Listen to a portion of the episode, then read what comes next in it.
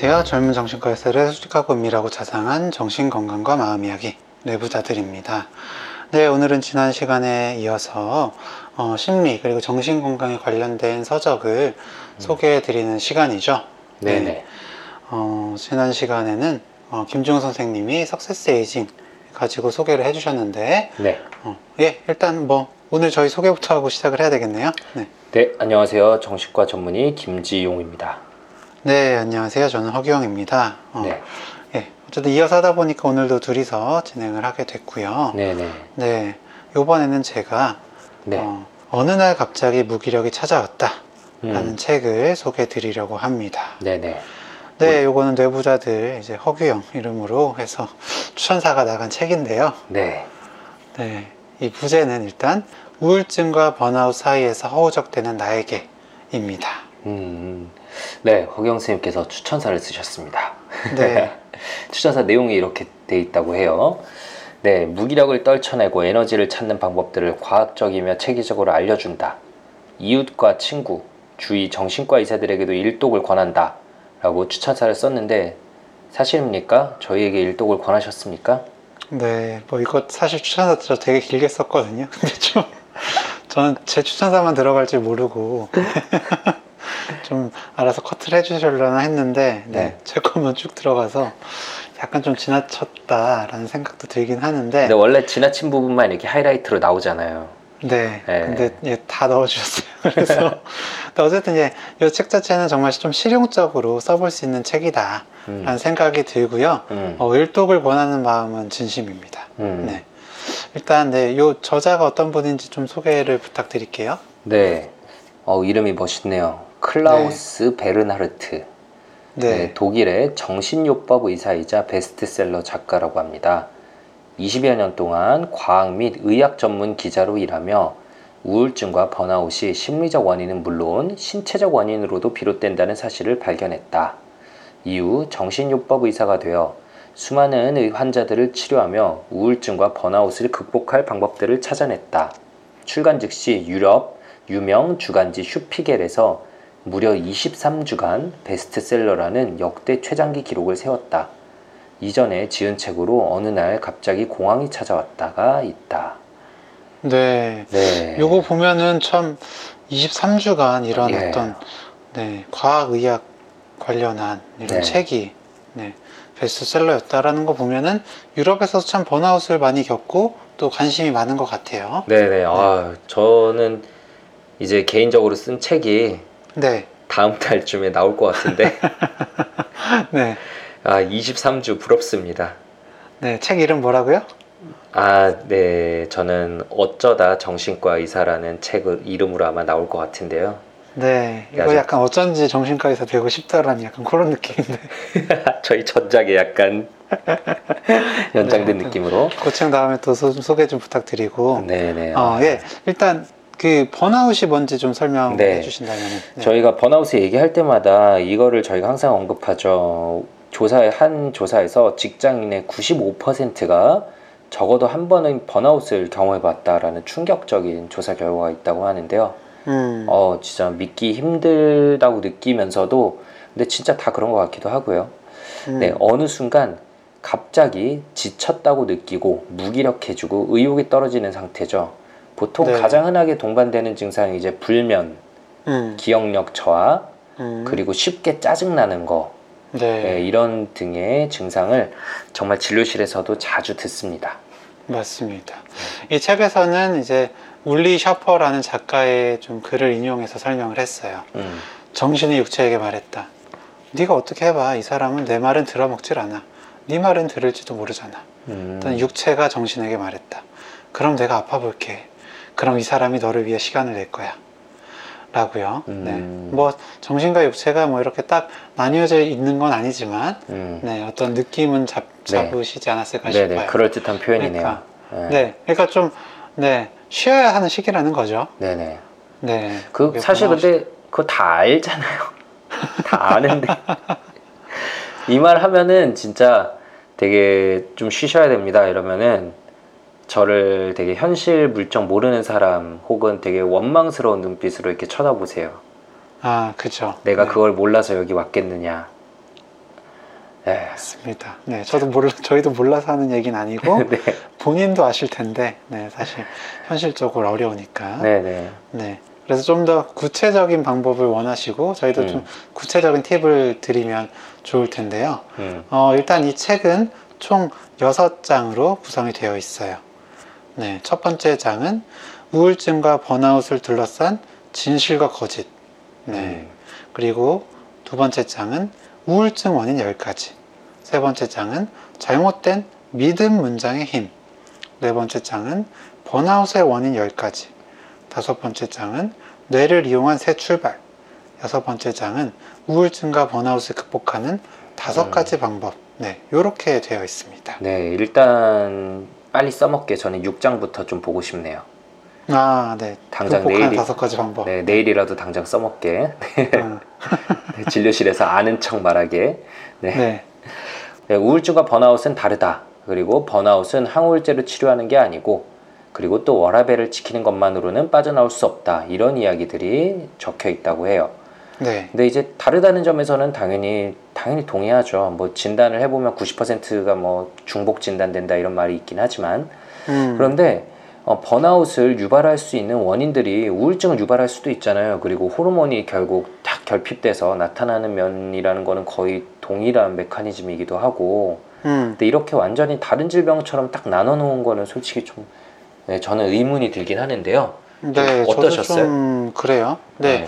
조금 더 자세히 보면 우울증 원인 10가지에는 부정적인 생각, 운동 부족, 무심코 먹는 약들, 음, 음식 과민, 뭐 비타민 무기질, 미량 원소의 결핍, 만성 염증, 뭐 SNS와 스마트폰, 음, 오래된 불안증, 수면 장애와 잘못된 수면 습관, 음, 트라우마, 억압된 슬픔 이렇게 되어 있거든요. 음, 네, 이게 뭐 예, 우울증 원인이 될 수 있지만 음, 이것들 다 사실 번아웃 유발할 수 있고요. 네네네. 또 번아웃 원인 10가지 보면 어. 네, 나 몰래 내 시간과 에너지를 빼앗는 것들 그리고 모든 일을 혼자 해야 된다는 강박 또 완벽주의 혹은 뭐 다른 것으로 그냥 만족해 버리는 거 help 증후군 끊임없는 비교 그리고 적성에 맞지 않는 직업 그리고 목에 어떤 뭐 이상이 음, 어, 영향을 줄 수 있다는 거 그리고 어떤 향정신성 약물 알코올 이렇게 해서 10개가 돼, 있자, 돼 있거든요 음, 이거 역시 네 번아웃을 유발할 수 있는데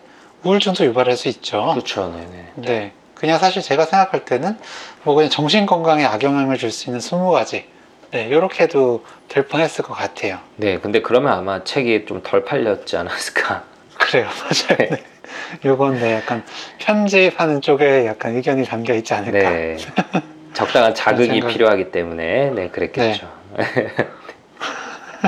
좋습니다. 네네. 어 어쨌든 이런 어 여러 가지 굉장히 어, 원인들에 대해서 좀 그래도 자세히 적어줬는데 음, 이런 나를 지치고 만들고 우울하게 만들 수 있는 원인들에 대해서 자세히 탐색해 볼 수 있게 한 게 일단 이 책의 장점인 것 같습니다. 음, 어, 정희 형은 좀 봤을 때 이런 각각 원인 10가지 중에 좀 눈에 들어오는 게 있나요? 역시 뭐 운동을 빼놓을 수가 없죠. 아, 네, 운동 이제 저번 시간에도 얘기한 우울할 때 뇌과학에서도 운동을 워낙 강조하잖아요. 그렇죠. 네, 그거 책 읽기 전에도 저희도 진료실에서 강조할 수밖에 없는 내용이고 의사들이 맨날 운동 운동 하는 게 좀 지겨우시겠지만 그만큼 너무 중요하기 때문에 말씀하시는 거죠.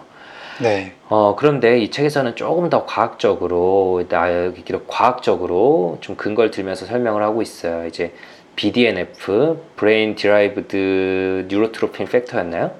맞아요. 어, 근데 키뉴레닌은 잘 모르겠네요. 네.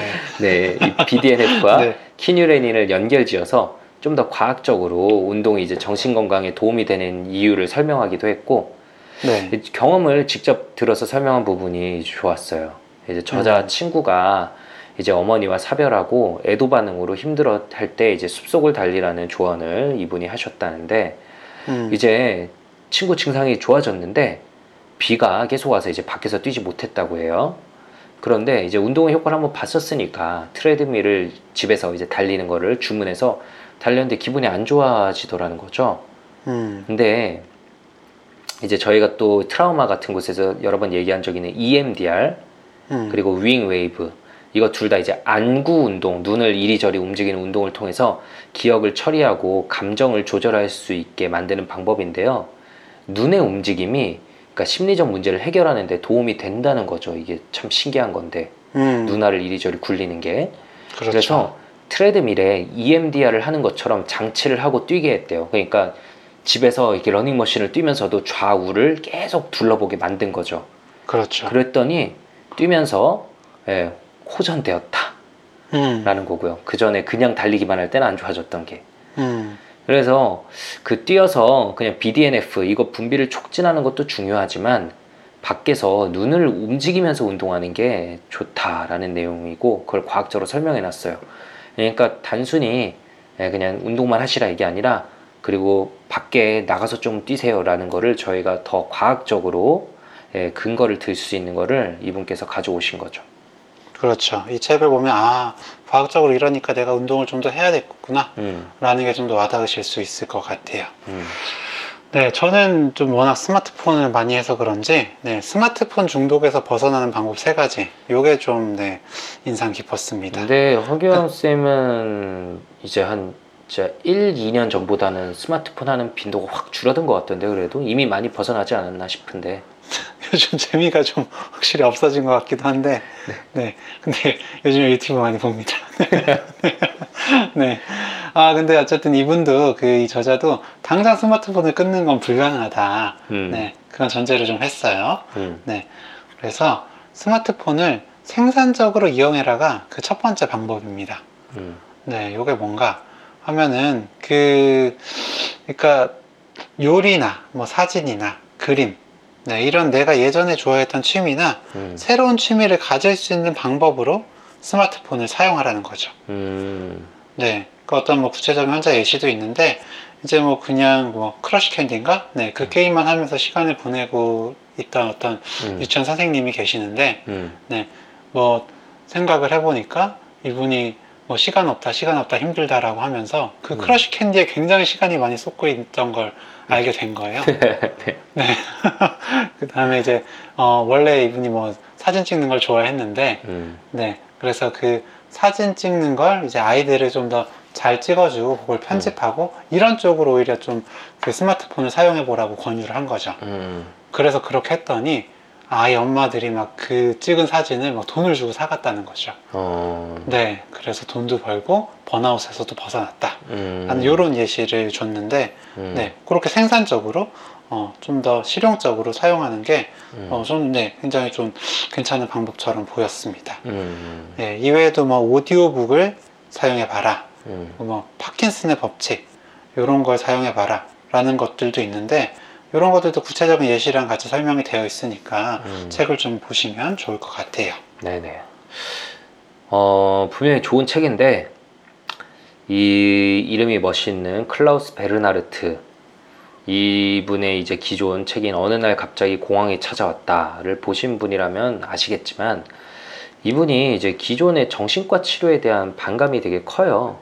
음, 예, 그래서 저는 프로필에 있는 이제 정신요법 의사라는 것도 뭔지 좀 궁금하긴 했거든요. 이게 저도 좀 더 찾아보긴 했는데 자세히는 모르겠더라고요. 네. 예, 이게 진짜 정신과 전문의신 건지 음, 왜 이렇게 정신과 치료에 대한 반감이 큰지는 잘 모르겠는데 그러니까 완전히 이분이 부인하는 건 아닌데 정신분석도 구시대적 치료법이라고 생각하고 항우울제에 대해서도 부정적으로 생각을 하고 있어요. 물론 이제 정신분석과 항우울제가 뭐 공격받으면 안 되는 뭐 불가침의 영역이거나 완벽한 치료법인 건 아니지만 그래도 사실 지금 그만한 것들이 없는 것도 사실이거든요.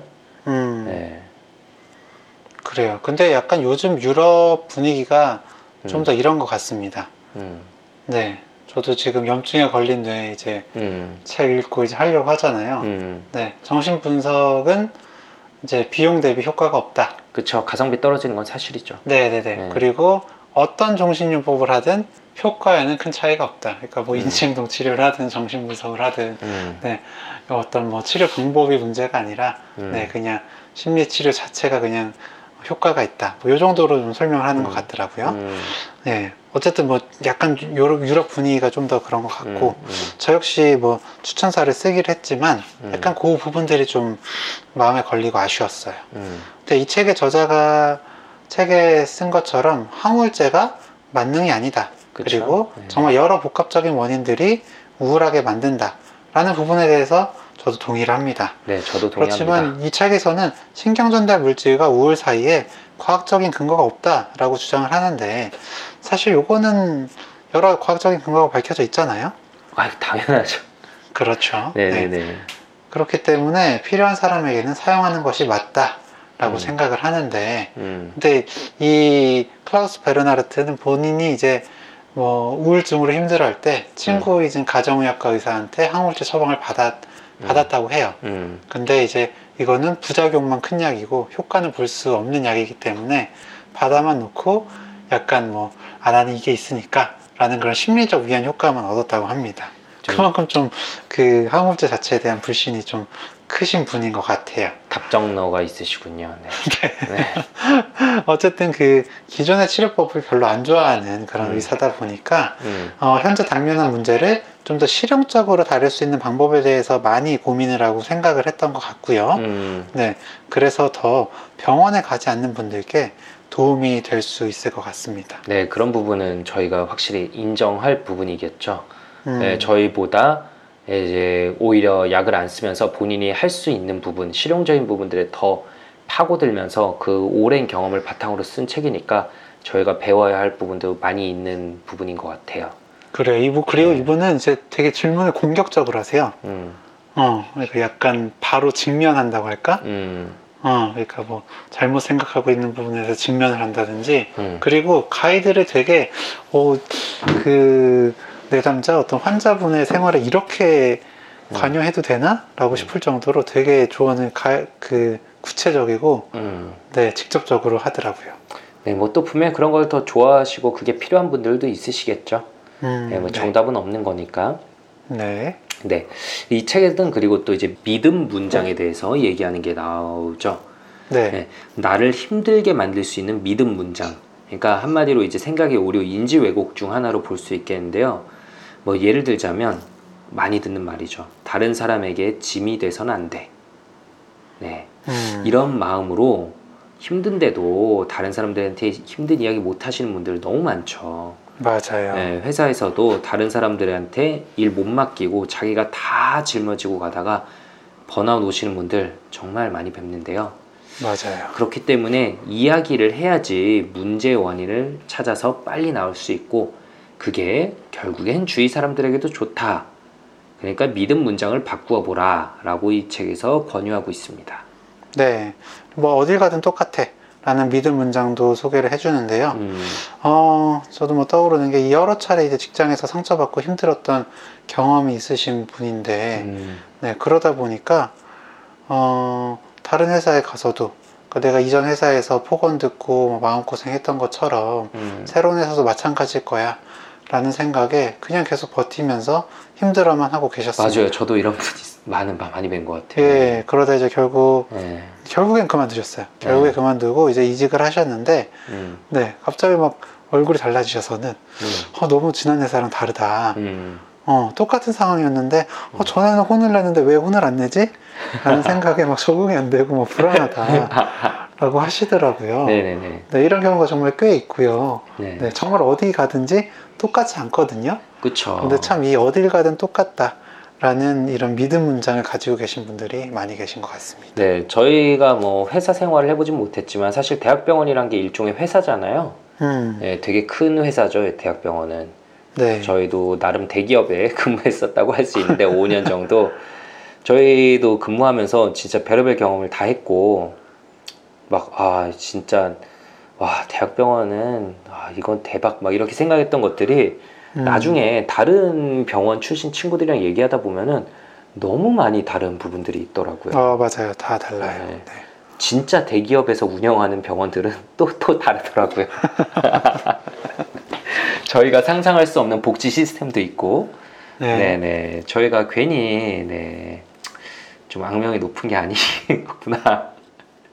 라는 걸 느낄 때가 많았는데, 네. 네, 그러니까 분명히 한 번 혹은 두 번 연속으로 나쁜 경험을 했다고 해서 반드시 그거를 성급한 일반화를 할 필요는 없는데 사람의 마음에서는 진짜 오히려 이제 앞으로의 변화가 본인을 더 힘들게 할 수 있다라는 생각에 자신을 지키기 위해서 음, 네, 이런 나타나는 리액션들이 더 결국에는 안 좋은 영향을 미치는 경우도 있는 것 같습니다.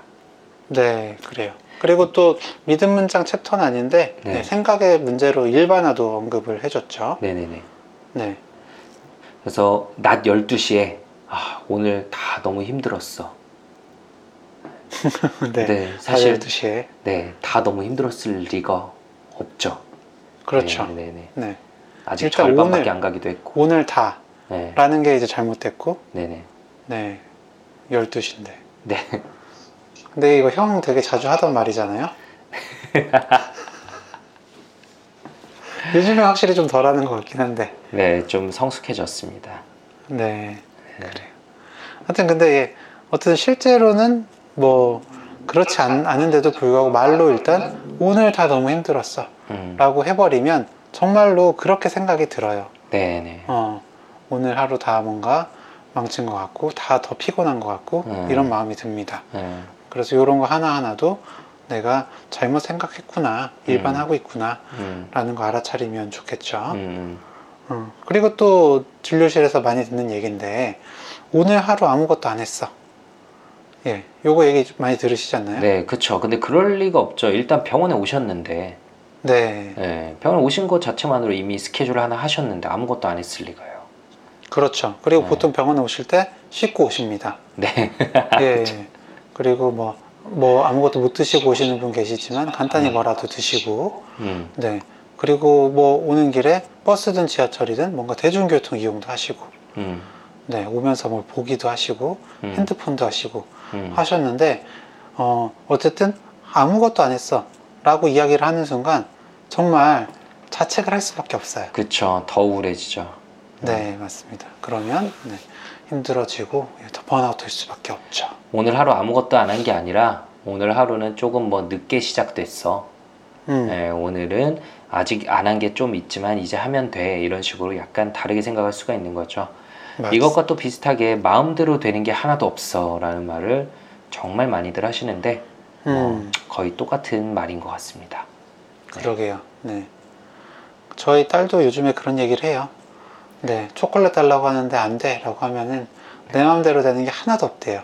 그래서, 어, 유리 뭐 이렇게 놀아달라고 하면 이렇게 해주고, 요거 달라고 했을 땐 뭐 주고 하지 않았냐. 라고 하는데, 네. 약간 그런 생각이 들더라고요. 네. 인지행동 음. 치료하고 있네요. 내 집에서. 네, 나는 그, 네, 뭐, 그, 숙제도 하기 싫은데 해야 되고, 뭐, 뭐 그러면서 마음대로 되는 게 없대요. 네, 그런 생각에 좀 겹치는 부분이 있는 것 같습니다. 네.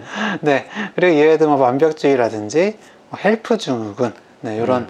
성격적인 부분이나 혹은 뭐 약이나 술, 뭐 음식, 혹은 뭐 무기질, 이런 뭐, 예, 먹는 거, 섭취하는 것과 관련된 내용들도 언급이 되어 있어요. 네, 사실 이런 부분도 앞으로 분명히 연구가 더 많이 되면은 뭐가 나오긴 하겠죠. 언젠가는. 음, 그러니까 무기질, 뭐 비타민 이런 것들도 사실은 아직 뭔가 완전한 정답은 없잖아요. 누구는 음. 더 먹으면 좋다. 누구는 이미 뭐 영양 과잉의 시대다. 절대 필요 없다라고 하시기도 하고. 음, 네, 저희 뇌부자들 댓글창에서도 가끔씩 보여요. 뭐 무슨 무기질, 뭐 혹은 무슨 영양제를 먹고 확실히 좋아졌다. 음, 그리고 그걸 진료실에서도 가끔 듣거든요. 네, 근데 보면은 뭐 대부분의 경우는 그냥 이분이 좋아질 때가 돼서 그런 거 아닌가 싶기도 하지만 가끔씩은 어, 진짜 그 약이 영향을 좀 미친 건가 이런 생각이 들 때도 있거든요. 음, 예, 그런 것들에 대해서도 저희가 아직 모르는 것들이 많은 게 사실이고 예, 조금 더 뭔가 어, 정답이 나왔으면 좋겠어요 언젠가. 그래요. 어쨌든 뭐 이 책에서도 그런 부분들을 좀 과학적 근거를 들어서 설명을 하고는 있는데, 음, 어쨌든 부족이 어떤, 어떤 우울증을 번아웃 이런 걸 유발을 할 수는 있지만 음, 네, 그렇다고 해서 그냥 뭐 단순히 어떻게 섭취하는 게 답이다 라고는 또 제안을 하진 않고 있거든요 음. 네, 좀 보시면 그래도 도움이 되실 것 같습니다 네, 책에 나와 있는 근데 이 알파와 오메가 이거는 뭔지 홍현 선생님께 좀 궁금해서 물어보고 싶네요. 예, 이 알파 오메가 요거 이제 마지막 그 해결 방법에 나오는 부분인데요. 음, 예, 일단 알파라는 건 알아차리는 겁니다. 네, 요거 약간 마음 챙김이랑 비슷해요. 음, 어, 내가 좀 뭐 힘들다는 것도 좀 알아차리고 음, 네, 그리고 잠깐 멈춰서 네, 시간을 내서 좀 여유를 가져보라는 거죠. 음, 그러니까 조용한 데 가서 5분이라도 좀 눈 감고 네, 차를 마신다거나 네, 뭐 혹은 뭐 산책을 한다거나 심호를 한다거나 이런 게 네, 번아웃 음. 어떤 우울에서 좀 빠져나오는데 일단 도움이 된다는 거고요. 그리고 이제 오메가라는 건 여기서 얘기하는 건 이제 좋아하는 것들을 아웃소싱 해라 라는 음. 거예요. 음. 저는 요게 굉장히 좀 어, 그 실용적이고 진료실에서도 좀 말씀드려 볼 수 있겠다 라는 생각이 드는데 음. 배관 전문가의 예를 들어줬어요. 이 배관 전문가가 왔는데 어, 일은 잘 되는데 주문이 많은 게 전혀 막 기쁘지 않고 부담스럽기만 했대요. 음. 그러니까 얘기를 들어보니까 배관 일 자체는 괜찮은데 음. 다른 부수적인 일들이 그 사람을 힘들게 했다는 거죠. 음. 청구서도 써야 되고 이메일도 답해야 되고 뭐 여러 가지 음. 일들이 있었는데 음. 어 그래서 그 이 저자가 어 뭐 다른 사람한테 좀 맡기는 게 어떻겠냐 음. 고용을 해라 라고 했더니 아 그럴 만한 돈도 없고 잘 모르는 사람 가르칠 여력도 없다 지금도 이미 바쁘다라고 음. 했다는 거죠. 음. 어. 근데 이제 결국에 뭐 조언대로 사람을 썼더니 음. 네, 어, 그 일도 좀 더 편하게 됐고 음. 오히려 돈도 더 많이 벌게 됐다 라는 그런 결과로 나왔다는 건데요. 아. 어, 그러니까 이제 좋아하는 네. 것들을 더 하고 좋아하지 않는 것들은 아웃소싱, 그러니까 맡겨라 라는 겁니다. 제가 요즘 좀 자주 얘기하는 거긴 하네요. 음, 그렇죠. 네. 네, 제가 그래서 좀, 네. 즐겁게 하고 싶은 일, 네. 그리고 당장 누군가에게 맡기고 싶은 일, 음. 이런 거를 목록으로 한번 작성을 해보라고 하고, 음. 네, 그래서 돈을 더 쓰더라도 좋아하는 일을 더 해라. 라는 게 이 책에서 얘기하는 바입니다. 네. 제가 요즘 이제 저희가 뇌부자들 채널에 진짜 이제 관리 그리고 뭐 2차 창작물을 만들고 이런 것들을 누군가 해주실 분이 필요하지 않나 이런 생각을 요즘 많이 하고 저희 네. 멤버들에게도 얘기를 하고 있죠. 네. 저희가 그동안 사실 유튜브 이제 영상 편집 딱 그거 말고는 모든 걸 저희가 다 해오고 있잖아요. 그렇죠. 네, 이메일 연락, 뭐 전화하는 거, 뭐 편집하는 거. 근데 그러다 보니까 업로드하고 뭐 근데 SNS에 업로드하는 것도 제가 보통은 하고 있는데 그래서 요즘은 빵꾸가 너무 많아요. 음. 저희 유, 유튜브 영상 찍은 것들 팟캐스트 이거 한 것도 SNS에 알리지 못한 경우도 되게 많고요. 그렇죠. 네, 원래 이런 것들을 좀 에, 영상도 스크린샷도 좀 하고 이래서 인스타그램에도 좀 올려서 사람들 더 보게 하고 싶었는데 음, 가끔씩만 하고 시간이 없으니까 진짜 못하고 괜히 스트레스만 더 받고 있는 거죠.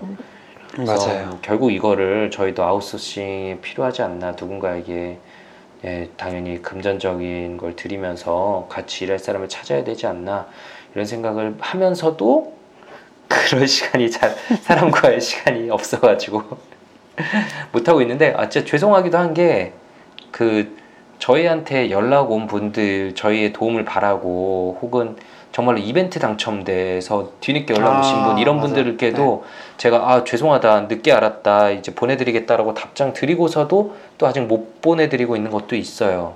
음, 아, 진짜 너무 말만 하고 못 지키는 사람이 되어서 너무 죄송하고 스트레스 받고 아, 그러고 죄송합니다. 있는데 네 허규영 선생님 좀 저희 오메가를 위해서 돈을 써주셨으면 좋겠습니다.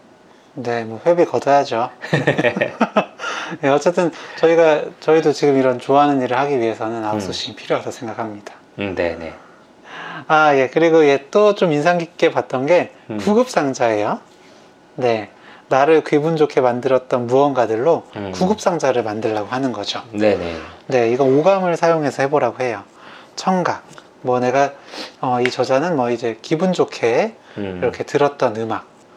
그 이제 그런 테이프로 음, 만들어서 그 구급 상자에 넣어뒀고요. 그리고 내가 자기가 좋아했던 초콜릿. 음, 네. 요것도 넣어두고. 그리고 후각으로는 이제 여자친구의 향수. 음, 네. 그리고 시각적으로는 이제 자신이랑 친하게 지냈던 어릴 적 친구의 그런 사진. 음, 촉각은 좀 고민이 됐다고는 하는데 결국 이제 어머니의 그런 실크 옷감. 네. 음, 그런 걸 이제 구급 상자에 넣고 좀 힘들 때면 그 구급 상자를 열어서 음악을 음. 듣고 초콜릿을 맛보고 향수 냄새를 맡고 사진을 보고 음. 그런 실크를 만지면서 그런 약간 이완을 하고 안정을 음. 찾았다고 합니다.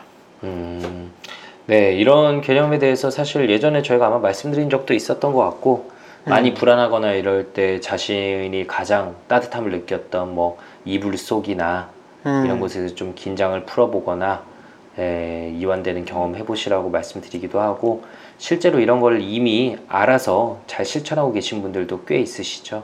음. 예. 근데 보통 이런 얘기를 말씀을 드리면은 그럴 여력이 없다라는 답변이 사실 제일 많이 돌아와요. 음. 예전에 좋아했던 음악을 지금 들어도 전혀 감흥이 없다. 예, 그쵸. 그 흥미가 없어진 것 자체가 우울증의 가장 큰 특징이기 때문에. 음. 하지만 그럴수록 더 구급 상자를 써야 된다고 생각을 해요. 이제 결국은 이런 뇌과학 관련된 서적들, 그래서 공통적으로 이런 근거가 되는 걸로 제시하는 게 이제 신경 가소성이란 거잖아요. 네. 네, 그러니까 뇌는 결국에는 계속 변한다. 네, 이런 과정 자체, 이런 구급 상자를 사용하려는 노력 자체가 우울증 환자분들의 활성화되지 않은 멈춰 있는 뇌를 결국에는 또 움직이게 만들기 때문에 안 되더라도 꾸준히 연습하는 거, 예, 운동할 여력이 없어도 한 발짝만 더 움직이는 거, 입맛이 없어도 억지로라도 한 입만 더 먹어보는 음. 거, 이런 노력들이 절대 의미가 어- 없는 게 아니라 이미 낫기 위한 큰 노력이란 거를 꼭 잊지 않으셨으면 좋겠습니다. 음, 좋습니다. 네. 어, 저희가 예, 그다 소개해드리, 소개해드리지 못한 많은 내용들이 있는데요. 어, 어쨌든 이 책은 우울하신 분, 그리고 번아웃에 좀 힘드신 분, 혹은 뭐 스트레스를 많이 받으시는데 좀 그런 관리가 안 되시는 분들께 좀 추천을 드리고 싶은 그런 책이에요. 네. 저희가 그동안 좀 읽은 책 두 권을 소개해 봤는데요. 그래도 어, 분명히 좀 도움되시는 분이 있을 거라고 믿으면서 네. 다음에도 더 좋은 책들 그리고 더 유익한 뇌과학과 정신과학, 심리학 이야기를 가지고 찾아뵙도록 하겠습니다. 감사합니다. 네, 감사합니다.